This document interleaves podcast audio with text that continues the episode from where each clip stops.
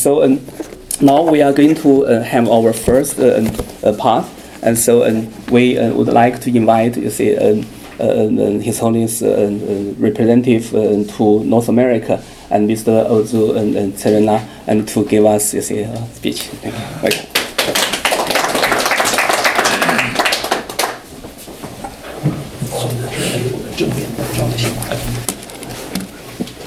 Good morning, everybody. Thank you, Professor Xia Ming and uh, Professor Yang Jianli and uh, uh, other members of the guest and Honorable Kalon Security uh, Central Tibetan Administration and the distinguished guests here.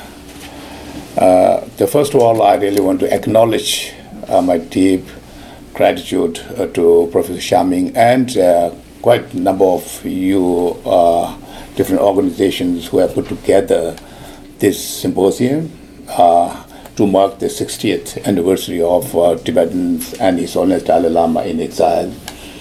And uh, then, secondly, I also wanted to really uh, welcome our Honorable Kalon uh, from Dharamsala. As uh, Professor Xia Ming explained, he came all the way from Dharamsala, and because of uh, Indo-Pak air problem, you know, now the journey from and to Dharamsala or India uh, takes more than six hours than usual uh, because they have to take a different route. so, but uh, we're really uh, grateful that he has been able to make it, despite the fact that uh, the the parliament session of the budget uh, for the year 2019-20 is ongoing in Dharamsala. So it also explains how the Central Tibetan Administration considers views uh, the the relationship between the Chinese brothers and sisters and the Tibetan uh, people, uh, how important they consider it. So, uh, when we requested uh, uh, about uh, this symposium and to uh, come over, uh, although it is not possible for him to come over, but he said that it's such an important occasion and such an effort uh, from our Chinese brothers and sisters, and also for that matter, the Laogai uh, Foundation Museum for sponsoring this, that he immediately sent our uh, security minister. So, by the way, security minister is also a China expert, besides his, uh, uh, you know, regular position. So he actually left Tibet uh, much later, so quite fluent in Mandarin. And so I think will be a very good conversation today. Uh, I'm looking forward to it. And now, uh, as uh, Professor Xia Ming uh, um, laid out, that uh, uh, today's symposium is going to have probably two sort of agenda. One is to facilitate, one is to talk about our past achievements, accomplishments, being in exile under the leadership of His Holiness Dalai Lama, and secondly, how we can support to further this cause because this is still an unresolved issue. So uh, His Holiness always uh, says this, and I always, uh, you know, believe in it. Uh, he says that as far as accomplishment and achievements are concerned, Tibetans should not talk too much. Let other people talk about it. And then uh, you go and try to find out what are your shortcomings and where weaknesses, and then how you can solve those weaknesses. So this is his uh, golden advice all the time, and we try to always keep this. So uh, uh, I would let our Chinese brothers and sisters talk more about what we have done, how we have achieved. Uh, uh, many of you have been, you know, uh, China or the Tibet expert now uh, for a number of years, collaboration, and uh, we had uh, uh, such a meeting. And uh, personally, for me, it was always an honor to meet all of you uh, and many more others in the last year and uh, two three months that I've been in this position. And more and more you meet uh, you, you, I meet you more and more. I kind of developed a respect uh, for all of your you know thoughts and actions, and then particularly this one to mark the 60th anniversary of Tibetans in exile, uh, convening such a symposium, organizing such a symposium uh, from the Chinese uh, brothers and sisters uh, will send a very strong message again to people in Tibet inside the Tibet will, as a support. So Tibetan story, uh, as uh, Professor Xia Ming and many of you know, it's a story of uh, uh, you know suffering and tragedy, but at the same time, as a uh, suffering of accomplishment and achievements.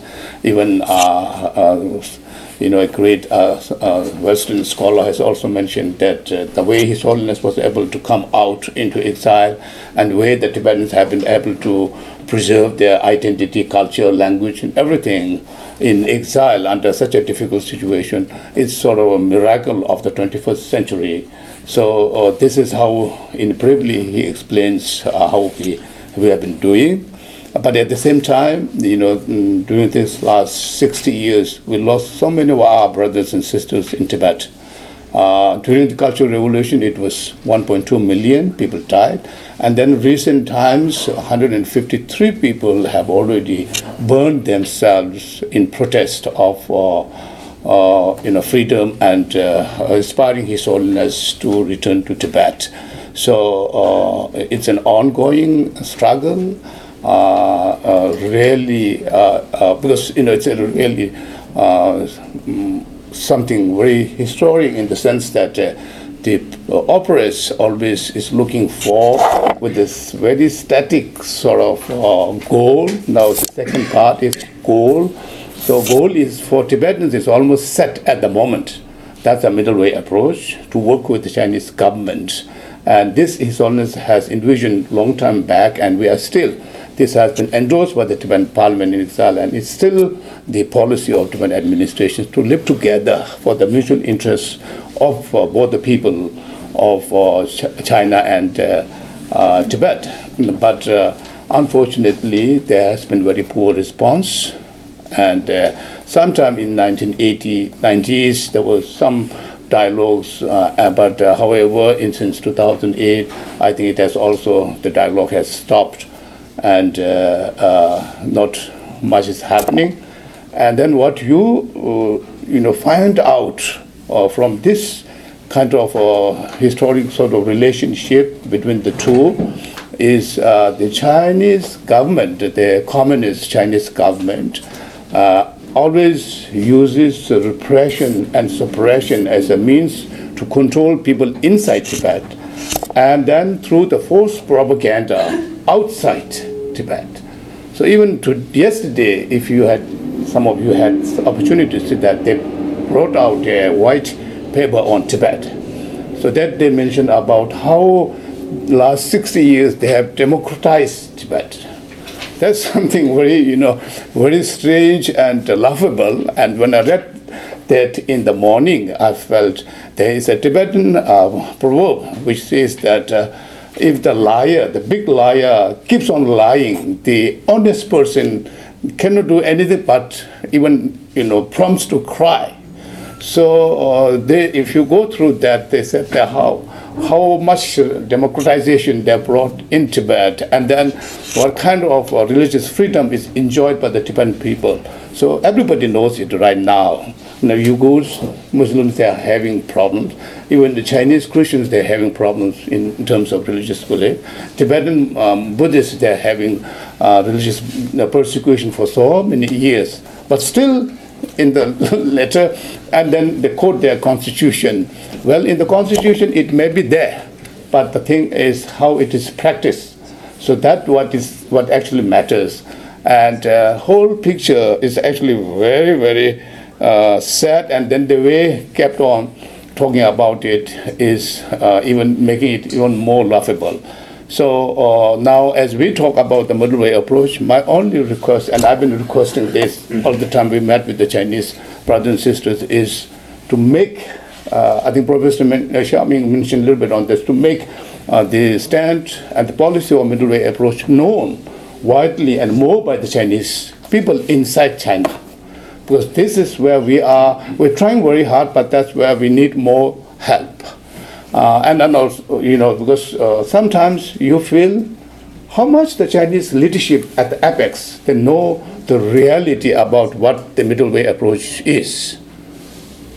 It may you know look a uh, little strange, but because uh, what I was trying to find out is in uh, when we sent the first delegation to Tibet uh, way back in 1978 9. And at that time, like, uh, the Deng Xiaoping was kind of more practical. He said, "Oh, let's, you know, sift truth from fact. And uh, ba- on, based on that, we sent the first delegation. And even during that time, what we learned was they were of this impression, the leadership, that, that maybe the Tibetan people is really enjoying freedom and much prosperity. So they even told some of the Tibetan communities that when the delegation comes, do not protest, not do nothing of that kind of that sort of thing. To request uh, this uh, the participants here in this meeting that we need to actually uh, reach out to more of people in China and explain what the middle way approach is all about. With these words, again, uh, thank you, Professor Xia Ming, for all your uh, you know initiative in getting all of us together, and uh, thank you, Goa, for coming all the way from Dharamsala, and thank you all of you for being a part of this symposium. And my, me, you know, I really want to look forward. I'm looking forward to the, you know, mm, the talks, the intellectual talks, the, the you know, the conversations from our, uh, you know, special uh, distinguished guest today. Thank you so much, Professor. 全部一次翻译。首先感谢呃大家，呃尤其是感谢安全部部长了能够到来，因为当我们办公室把这个会议了那个向呃市政汇报以后呢，因为嗯、在达兰上呢现在是正忙的时刻，包括在正好在制定预算，但是市呃呃市政呢认为这是非常重要的一个活动，所以呢就是他不能那个抽身过来，呃但是呢派了呃安全部部长呢能过来。那么如果我们要谈是这样的过去六十周年。我们嗯，那个主题一个当然是要一个看到我们的成就，但是达赖喇嘛总是教育我们，那么我们呢应该多看到自己的缺点和弱点，那么所以呢不要那个嗯老谈我们的成就，所以如果要谈成就的话，那么我们那个就是只要是谈我们的缺点和弱点，那么由大家来 去讨论了，呃，所以很高兴跟大家在一起。那么我们呢就是呃希望呢就是我们能够呃向外界传出一个强大的一个资讯呢。就是我们这个藏人的故事啊，他的苦难和成就，尤其在流亡中啊，那么各种的保存。那么因为藏人呃兄弟姐妹呢，在历史上其实受了很大的苦难，有很多的牺牲。呃，包括文革那个长期呢，就有上百万的藏人呢，那么受到伤害，那个死难。呃，同时呢，现在自焚呢，那么也有一百五十五位这个自焚呢，在过去几年还在一呃一直进行。所以我们可以看到藏人的继续的苦难和那个斗争呢。那么至于我们的目标，其实我们的目标很清楚，我们藏人的目标呢，其实就是中间道路。而且这也是通过议会了，那个就是通过，也是现在的呃西藏行政中央的一个官方政策了。那么所以呢，我们的那个就是嗯嗯目标和手段其实都非常明晰了。但是可惜了，呃，在那个就是中国方面呢，呃，政府没有给我们任何良好的回应。所以我们知道，呃，过去有些对话，但是现在的对话呢，那么一直终止了。而呃，中国政府呢？对内呢是会用镇压的方式来回应那个就是呃人民呃呃对呃呃藏族那个人民的话对呃西藏境内的也是用镇压了，对外呢就用宣传来那个撒谎。那么所以呢就是我们可以看到呃尤其最近的这个在他们也在呃呃纪念就是西藏那个所谓的民主革命六十周年，他说这就是一个呃完全的一个谎言，西藏的民主。呃，建设，呃，而且呢，就是说，早些人呢来做宣传呢，他们已经没有办法用言语表达，就用哭泣了 来那个表达这些，呃，而且呢，我们也看到了，就是在中呃中国境内呢，不仅是我们藏人有这些苦难呢，其实各个宗教，无论是伊斯兰教，呃，还是呃那个就是呃基督教了，那么其实都呃遭遇了一个共同的这个困难。那么中国政府呢，那么试图呢，就是说经常是引用宪法。但是问题是，如果我们看这个全景的话呢，这个宪法的许多东西呢，就根本就没有那个实呃实施了。那么所以在这种情况下，那么呃我们呢就是呃希望大家，尤其是使得中国人呢能够了解了我们的中间道路，能够理解呃和支持。尤其呢，我们知道在一九七九年以后，邓小平呢当时嗯提出要实事求是。那么也邀请了，就是呃那个西藏这边那个流亡的那个呃那个代表团呢回去，呃当时呢就是觉得就说可以让这些代表团看到西藏人民呢享受呃所谓自由的情况，但是西藏人民享受了自由吗？那么当这些代表团呃在驻地的时候，有越来越多的这个藏人呢去围观了，那么去向他们表达真实的诉求的话呢，那我们看到其实真实情况不是这样的。但是呢，在那个呃中国政府或者在西藏本身就有一些左倾的力量了，极左力量了，因为他们的个人利益了，他们呢是要隐瞒，那么是没有呃讲真相。呃，所以呢，我们呃也呃认为呢，可能中央政府呢很多人也都没有看到真相，所以我们希望汉人呢，那么有共同的努力呢，来帮助我们呢，能够就是呃让呃一个更多的就是中国人呢，呃或者是中央政府能够了解那个就是呃真相。但是呃很可惜了，现在中国政府还在继续的在掩盖这真相。一个最近的例子就是呃施政呢在那个多伦多大学访问的时候，那么呃遇到中国学生的那个各种那个抗议，那么他们呢发出这些传单。这些传单呢，就把过去的历史，尤其是比如死刑的这些东西呢，那么弄来了，就是说诋毁，就是说呃藏人或者是那个当今的这个就是西藏流亡政府。那么这些呢，比如说死刑是全世界各地呢当时都有的，那么都是六七十年或者是呃那个几十年前的事情。但是他们呢，就是要呃把这些东西继续用来了呃诋毁，就是今天的也就是藏人那个流亡藏人和流亡政府啊。所以我我们希望呢，就是我们呢能够呃走出去了，不断的就是呃跟汉人接触了，把我们这些。呃，那个事实啊，能够传播出去。呃，所以谢谢大家。So we have.